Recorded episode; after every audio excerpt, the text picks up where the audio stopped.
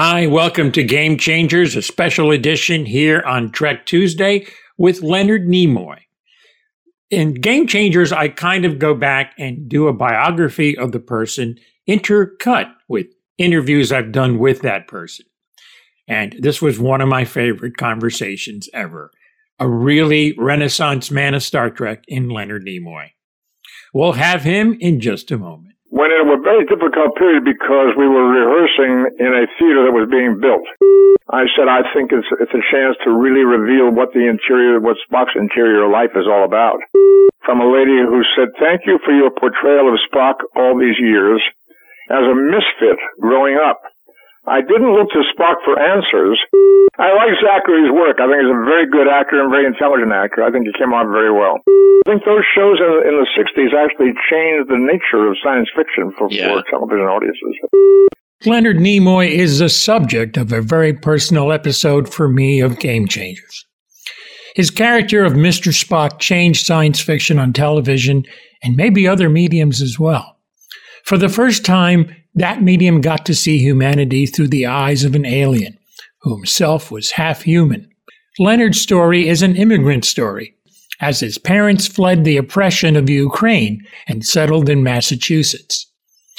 And in March of 1931, their son, Leonard Nimoy, was born. He never forgot his Jewish heritage, and like many immigrant children from many beliefs, he incorporated it into his American character. After many odd jobs as a child that helped support his father's barbershop business, young Leonard received encouragement from his grandfather to be an actor. At 17, he had his first acting role in Clifford Odets' Awake and Sing. The young actor took a chance and moved to California, and with money he saved from selling vacuum cleaners, he enrolled in the famous Pasadena Playhouse. What many don't know about Leonard Nimoy that he was a veteran, serving in the U.S. Army Reserve in 1953 at, at Fort McPherson, Georgia. Now in his early 20s, Nimoy taught acting classes and was involved in a fledgling theater company. Kind of take us back to those days uh, and in the company, and what was it like for you in that time? I was uh, I was teaching acting classes in a studio uh, uh on um, I think it was on El Centro, right in the middle of Hollywood, just off of off of Melrose, near Melrose and Vine Street. Some of the students were interested in starting an acting company, a, a theater company. And one day they came to me and they said, "We think we have found uh, a building that might be right for us. Will you come and take a look at it with us?" It was only about two blocks away, so we walked over to this building uh, on, I think it was at the corner of Waring and Vine Street it looked like it could work. And I laid out the design for the, the way the, uh, the way the seating on the stage should be laid out in the building. And we began working on creating a theater.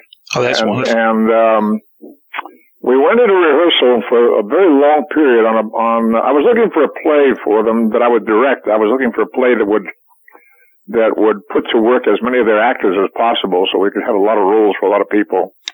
There was a play by Tennessee Williams that we chose called Camino Real. Very large canvas play, a lot, of, a lot of people, a lot of scenes. Uh, and I was intrigued with it and I thought it might be fun to do. We did the casting and, um, went into a very difficult period because we were rehearsing in a theater that was being built. Yeah.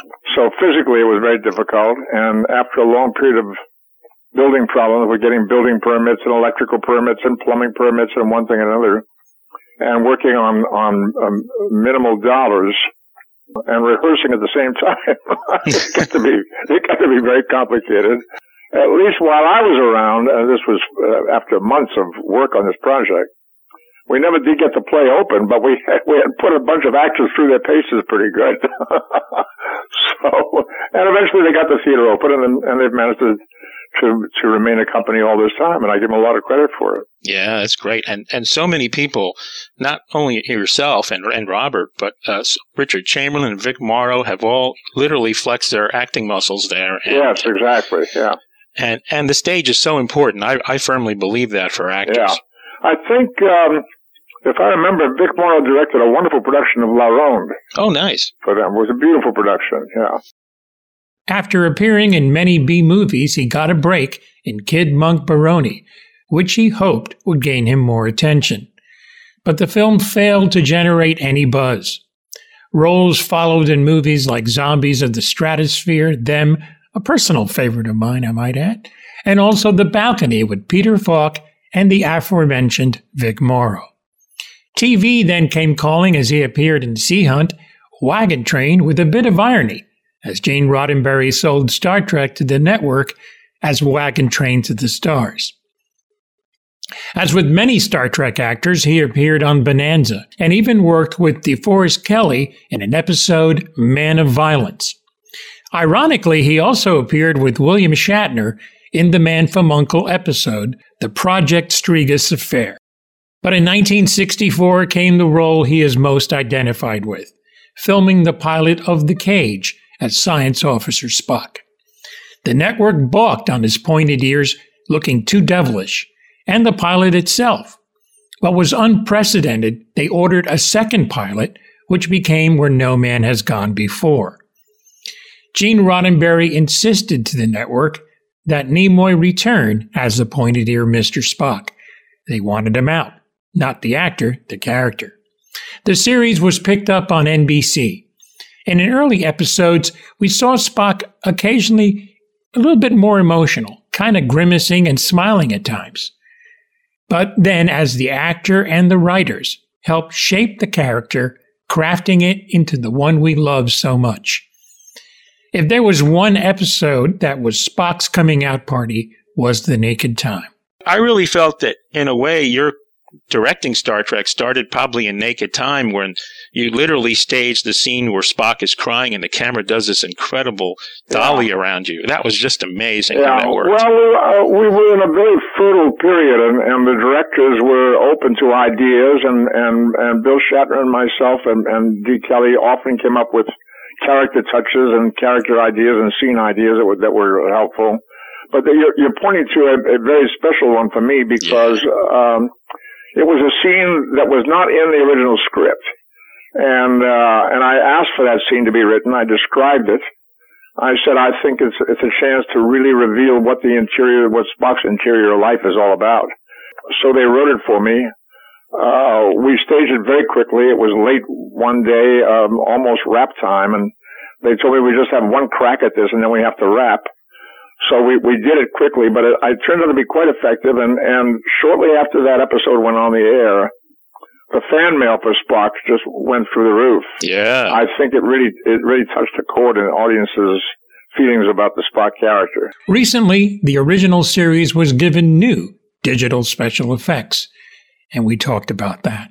Now, for the original series, have you had a chance to see them like the, the special effects that they redid for the. I have seen a little bit of it. I can't say that I've actually sat and studied it, but I've seen a little bit of it, and it, it looks very good to me. I, I, think they've done a very good job of, of, of enriching the look of the show.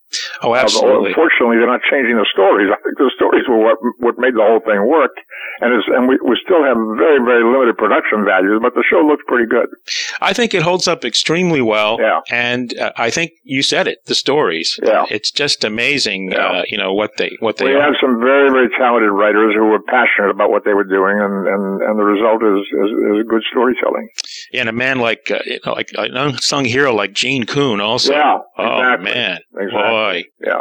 The things that he did. Uh, yeah, he, he was he was really very very instrumental in, in making the series come to life. Yeah. And then also yourself as an actor, bringing all these things to Spock. You know that probably were weren't even on the page. I'm sure. Yeah, well, I figure that's the job. I'm, I'm just to show up and, and say the lines is not enough for me. I think that I think the job is to bring whatever creative energy you can to, to the process. He never forgot his Jewish heritage and used it to create the famous Spock V salute. In the synagogue, the Kohanim would ask the congregation not to look as they bless the faithful with May the Lord bless and keep you, and may the Lord cause his countenance to shine upon you. May the Lord be gracious unto you and grant you peace. Young Leonard peaked, and the Vulcan salute had its roots. He also came up with the Vulcan neck pinch. He suggested it to a director on the episode The Enemy Within, and Bill Shatner, with his reaction, sold it very well, as he was the first one to get the pinch. Leonard Nimoy developed his skills as a poet, photographer, and playwright.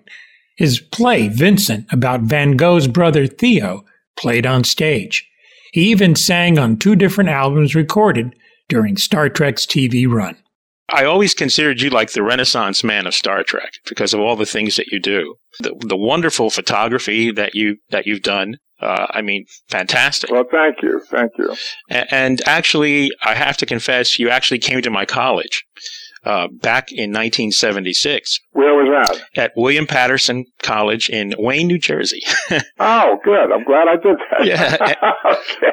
well, the the treat was uh, you were you know you were promoting your books. When I think of you, I remember that your poetry, right? And you know we all got a treat of lis- listening to your poetry uh-huh. there on stage. And, yeah, yeah. And then actually I had more of a treat for the college radio station. I went backstage and interviewed you with a bunch of other reporters, and uh-huh. that was uh-huh. fun. That was a lot of fun. Uh huh. Great. So that was great. a great yeah. kick. Yeah. Uh, and and of course the directing. Uh, I mean, obviously. Uh, there is something about being the second in command uh, for for Star Trek. I don't know what it is about di- going into the director's chair. Uh, you've done it, and Jonathan Frakes have done it. right. I, along with many reporters, interviewed Mr. Nimoy back at my college in 1976 for my college radio station. I asked him if he would ever direct, and a few years, I asked him if he would ever direct. And two years later, he starred in Star Trek The Motion Picture. And then in 1984, he directed both Star Trek III, and in 1984, he did just that, directing Star Trek The Search for Spock, and then Star Trek he, directing Star Trek III, The Search for Spock, and then following that up with Star Trek IV, The Voyage Home, one of the most Star Trek, one of the most successful Star Trek films ever.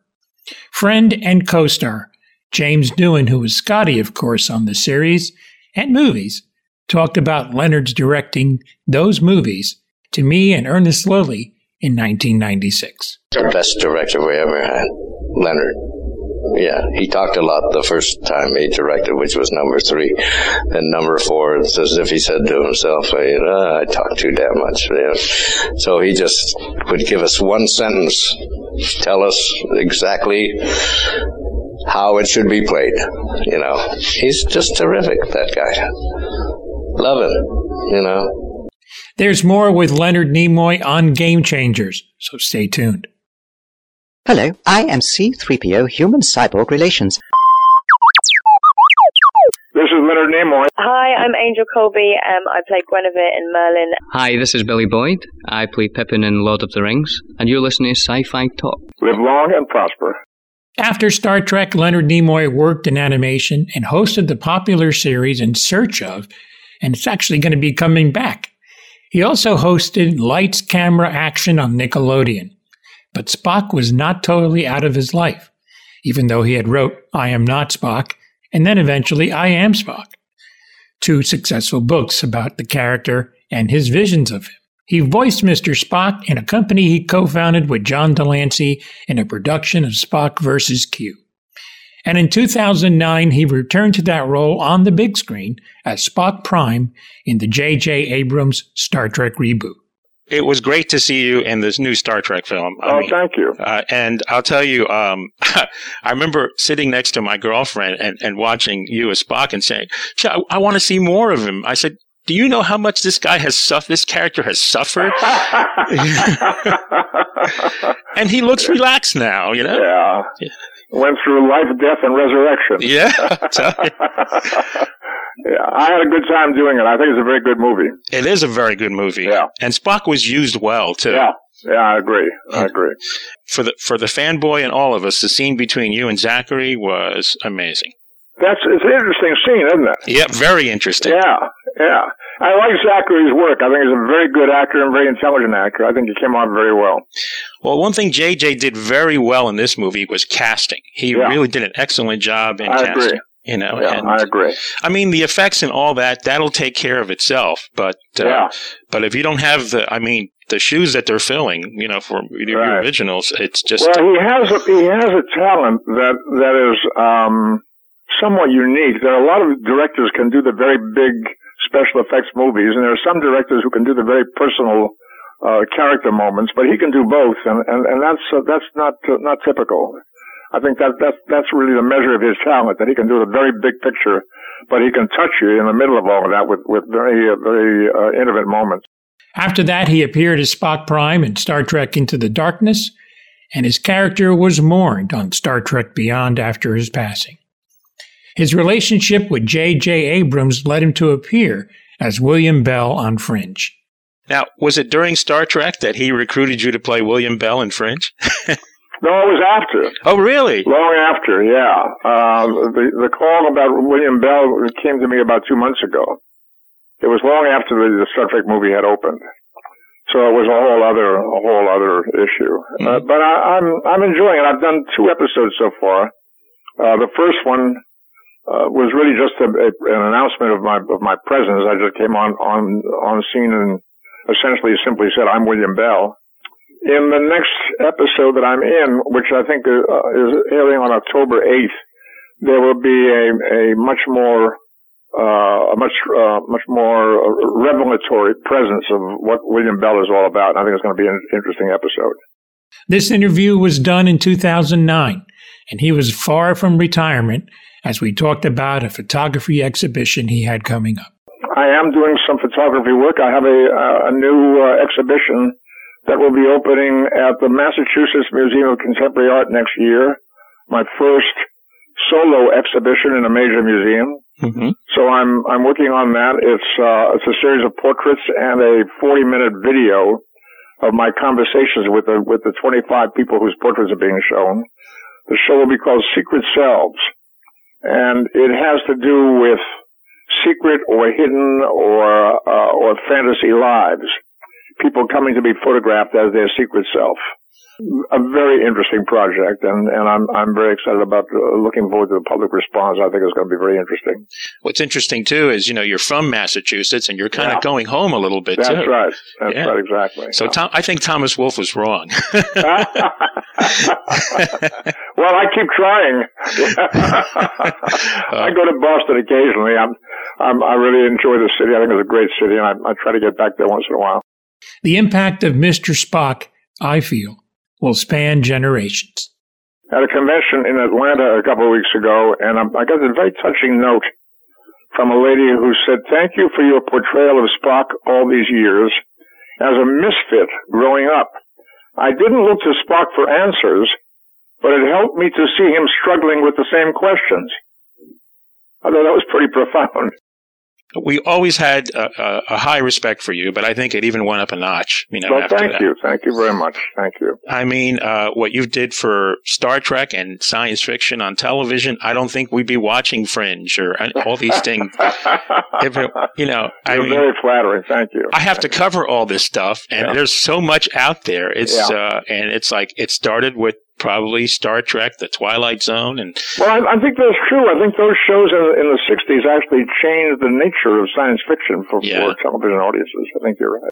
I wouldn't be doing this podcast without the impact of The Twilight Zone, which Leonard appeared, by the way, in an episode of Quality of Mercy with Dean Stockwell, and of course, Star Trek. To me, Mr. Spock is a character that affects me very deeply and is a voice of reason to me in this chaotic world. If I do anything else in my podcasting career, interviewing this man, who is truly a game changer, will be a favorite highlight. I made him laugh, and I can't express what that means to me. Words just don't cut it. I miss you, Leonard Nimoy, and will love the man you were and the character you helped create. Thanks for listening to a very personal Game Changers episode. I'm Tony Tellado.